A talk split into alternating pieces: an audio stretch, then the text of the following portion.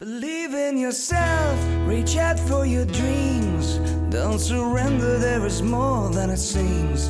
Hold on and fight, follow your heart.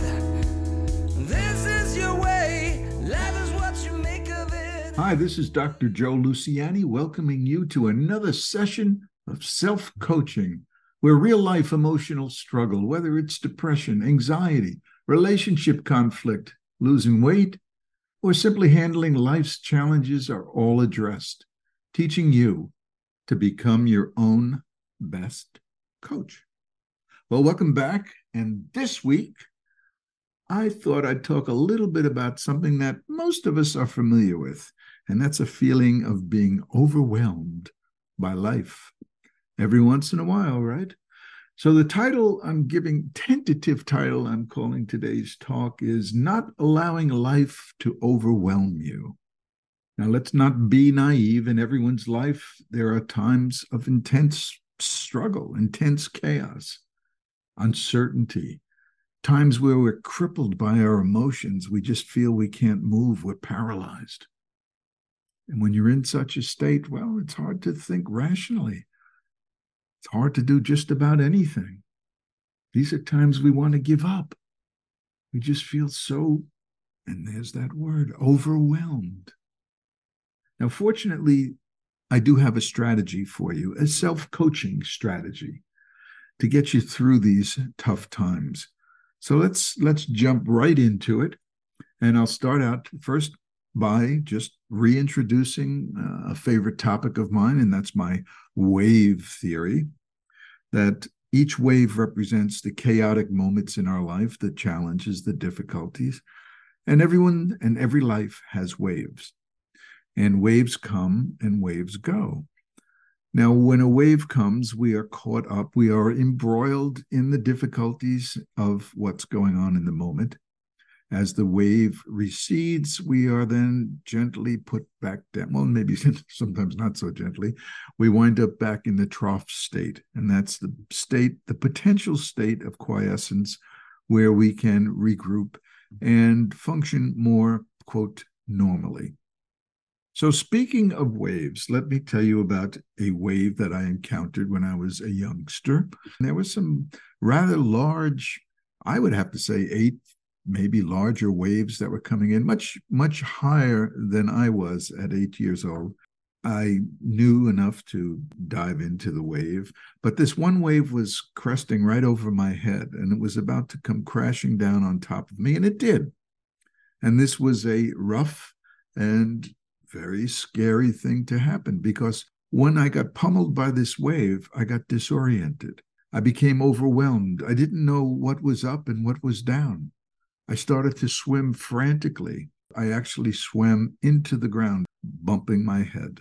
Now, I did swallow some water. I did survive, or I wouldn't be here today. But that was an, a feeling of being overwhelmed. And I think it kind of encapsulates what being overwhelmed feels like. We're so disoriented. Our perspective has been kind of just shifted that we, we really don't know what's up and what's down. We're just kind of paralyzed. But there is that panic, and we want to do something to protect ourselves. So, as I say, if you're human, you've been overwhelmed. And the extent, of course, depends on circumstances. Sometimes we become overwhelmed by an immediate punch in the gut. Sometimes it's cumulative. It happens over time. And then it's that that last event that's the straw that breaks the camel's back. Just feel you can't go on you become so short sighted and impulsive that you just want to throw in the towel and quit. When I was in graduate school, I was preparing my dissertation, the facial interpersonal perception inventory. And I had interviewed uh, and and just generated uh, data for over 100 people. And I needed to put all this data into a computer and run a program called multiple linear regression, which you don't need to know about, but nevertheless, it's something you could do on your iPhone right now. But back then in the 70s, computers were, well, just beginning to make an impact. But this particular statistic was not capable of any of the smaller computers available. I believe they were the old Apple IIs or something. I think I had a Commodore 64, if any of you go back that far. So I had to go to the uh, the Navy down in San Diego, and the Navy had one of the largest computers on, on the West Coast. And I managed to to arrange for some time on their computer. And after finishing, I was told that the, the data, the finished statistic, would be left in my mailbox at school. And they told me it would take about a week. So I waited. A week went by, two weeks went by. Into the third week, I'm starting to get a little nervous. By the end of the third week, nothing in my mailbox. So I went back to the naval base and I checked in and found out that it had been put in my mailbox. And now it was gone. So, two and a half years of data collection, two and a half years of research, it was gone. No one knew where it was. Whether some nefarious agent had come and pulled it out of my mailbox, I don't know. But nevertheless, I became quickly overwhelmed with emotion. My anxiety was through the roof. I was so overwhelmed, I went home and I started packing my, my suitcases and throwing everything into my car and I started back for New Jersey. My impulses ruled. I just quit. That was it. It just couldn't take it. I decided I would stop on the way to New Jersey at my friend Rob's house to say goodbye. Rob, who had perspective at that moment, physically held me down and said, No, you're not going home. You're going to stay here. You're going to calm down. Well, long story short, I did stay and I did redo my data and redo my dissertation and revisited the Navy computer. But I was so overwhelmed that my whole career could have been jeopardized by the impulsivity of the moment. This is what being overwhelmed can do. It is that total loss of perspective. And this could be a dangerous place, obviously. So, what can we do? What can we do when we're overwhelmed by circumstances, by the news we see at, uh, at night on the TV, by things that happen at work, by relationships that break up? By what do we do? What can we do when we're in such a state where, like my wave, I didn't know which way to swim? And I wound up swimming in the wrong direction. So, what can we do when we're in such a tumultuous state of disorientation? Well, let me suggest one thing. You can begin by realizing that sometimes doing nothing is, in fact, doing something. Now, I know this sounds a little bit naive, especially if you're dealing with serious medical issues or a loss of a job or the breakup of your marriage. Like me swimming in my wave, you've got to be careful. You could wind up going in the wrong direction. Sometimes we need to hang on. And just like Rob was instrumental in holding me down, sometimes you need to hold on. You need to take a deep breath, quite literally. And rather than doing more damage, you need to just find a handhold. Now, I, I know it's confusing to, to say do nothing, but, but let me ask you to look back at your life. Recall moments where you were overwhelmed. Take a second, just think about that. And, and let me ask you what happened in those moments? Well, one way or another, you got through. And one way or another, you found that trough state. You were let go of the wave, and your life went on, one way or another. So, for starters, understand that we humans, well, we're adaptive critters. We make adjustments, we find alternatives. Sometimes we forget and we move on. We forget the pain, we forget the infliction of damage, and we move on. And in a nutshell, we humans were designed to be resilient. So, what if two Stone Age characters, let's call them Fred and Wilma Flintstone, were sitting around feeling overwhelmed with life? You know, prehistoric life can be pretty overwhelming. If they were just sitting around being overwhelmed, that would put them in jeopardy. They would soon become saber-toothed tiger food if they didn't figure out how to make clubs and, and spears and how to make fire and design warm clothes to keep warm. So they did this rather than being overwhelmed by prehistoric life.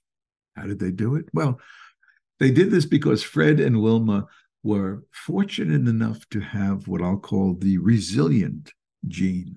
And because they had the resilient gene, they survived. They had a child called Pebbles. If you watch the cartoon, you'll know what I'm talking about. And they were able to pass on the resilient gene, gene to you. Now, that's how natural selection works. Yeah, this will make it clear. Think of think of squirrels. Now, sometimes you'll see squirrels on the road that have been hit by cars. This is unfortunate.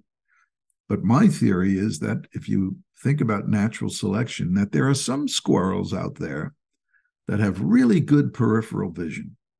So that squirrel may enter the street and with his his or her peripheral vision see a car coming down the street and that squirrel will will retreat squirrels without peripheral vision get smushed so the peripheral vision squirrels will procreate and pass on their peripheral vision to their offspring and eventually in the years to come all the squirrels of the world will adapt and they will no longer be hit by cars that's natural selection.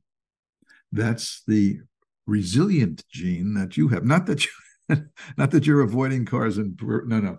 I don't mean that you have squirrel peripheral vision. I mean that the resilient gene was handed down to you because it worked. It was successful in terms of human adaptation to the environment. So there you have it. You're designed by nature by natural selection to be resilient. And one thing about being resilient is just understanding that waves pass. They come, they go, and you do wind up in that trough state. So there is a perspective that can be very helpful. And what could be even more helpful is to go back, as I asked you before, look at the times where you were overwhelmed and the times where change happened the loss of a job, a relationship, a diagnosis but you adapted. Somehow you found a way to adapt. Once the wave let you go and those intense emotions receded, you found a way.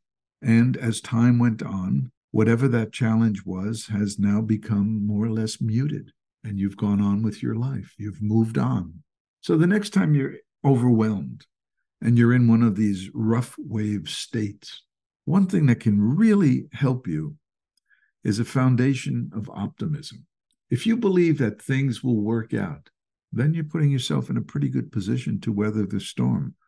So, cultivating optimism doesn't necessarily happen while you're in a wave state, while you're being overwhelmed, but it's an attitude that you can cultivate in your life. Optimism is synonymous with hope that things will work out. Now, if you trust that you have a resiliency, a resilient gene, well, then, and also if you look at the history that you've gone through and the many times that you have handled such intense, chaotic moments, you'll realize that, well, even though you can't see how, you'll get by. The wave will recede and you will adapt and you'll find a way. Now, let me tell you a story, as in story, a, a little tale about a farmer, and it's called Maybe. This will help you understand an attitude that can be really instrumental in helping you not only survive being overwhelmed, but to more or less help you hold on and get to the other side. So there was this old farmer who worked his crops for many years. And one day his horse ran away. Upon hearing the news, his neighbors came to visit. Such bad luck, they said sympathetically. Maybe, the farmer replied. The next day the horse returned, bringing three other wild horses. How wonderful! the neighbors exclaimed. Maybe, replied the old man. The following day, his son tried to ride one of the untamed horses and was thrown off and broke his leg. The neighbors again came by to offer their sympathy on his misfortune. Maybe, answered the farmer. And the day after, military officials came to the village to draft young men into the army. Seeing that the son's leg was broken, they passed him by. The neighbors congratulated the farmer on how well things had turned out. Maybe, said the farmer. So you see, the Zen farmer, he refused to fall into a panic, a trap of pessimism. He refused to allow himself to be overwhelmed. Now, this would be where, in, in the farmer's case, he's not necessarily being optimistic or pessimistic, but he is being realistic in that you can't predict, even though the world seems to be flailing apart at any given moment, even though you feel you just can't get through what you've just been told, even though you've lost your job and don't know how you'll pay the mortgage. Sometimes, like the farmer, you really need to embrace maybe. Now, of course, the temptation is when things go awry and things start to become tumultuous, the temptation, of course, is to start projecting doom and gloom. You've got to ward this off. This is part of an impulsive reaction. We just seem to melt down into a more primitive state of disorientation. Now, if you don't have a foundation of optimism, okay, then be like the Zen farmer. Maybe things will work out calm yourself down. Just do not allow yourself to cling to the doom and gloom projections of insecurity. And remember, waves come and waves go. You've been through many periods of your life. And if you're like me and everyone else, there have been opportunities to observe yourself when you've been overwhelmed. I'm glad I went back and finished my dissertation. In the moment of my own chaos, I didn't know how I would do that. I wish I wish I were able to have said to myself, maybe I could go back. But it took Rob to hold me down, and he was my old farmer. He was my source of maybe. Actually, he was my source of optimism. He believed in me. So waves come and waves go. And you must try to trust your instinctual capacity for resilience. Now, that's really critical to embrace because it is in your genetic makeup. If you, as I said earlier, let go and do nothing, there's still a resiliency within you that's capable of resolving that which has you pinned down. And if you're willing to do nothing, to trust your capacity for adaptation, then you'll get to that trough state. And that's the state where things seem to fall back into more of a normal emotional resiliency. We are survival machines. And resiliency is one of those genetic endowments that you can come to trust. When you're disoriented and you're swimming in the wrong direction, just I was going to say, take a deep breath.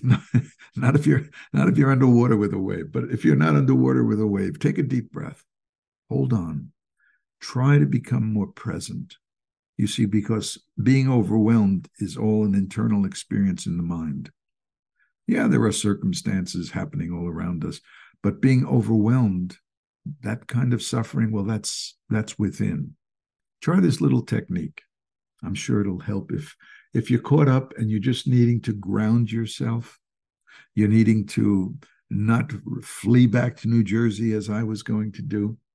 We have five senses I want you to enlist all of those senses to keep you grounded, to keep you from indulging the panicky thoughts, the anxiety thoughts.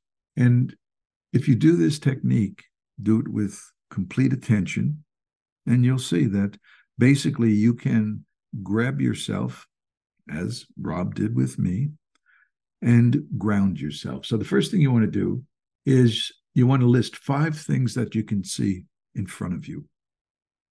So wherever you are, see five things. Like right now, I'm seeing a clock, I'm seeing a speaker, I'm seeing, etc. So the first thing you want to do is list five things that you can see. The next thing you want to do is list four things that you can touch. Now I can touch my speaker. It's right here on my desk, my coffee cup, etc. Next, Three things you can hear. Pay attention. You hear the air conditioner or heater going on and off, the wind rustling, cars in the distance. Okay. And two things that you can smell. Not easy. What does it smell like? If you can't smell two things in your immediate environment, conjure up a smell that you've had before the smell of pumpkin pie, the smell of, I don't know, cotton candy.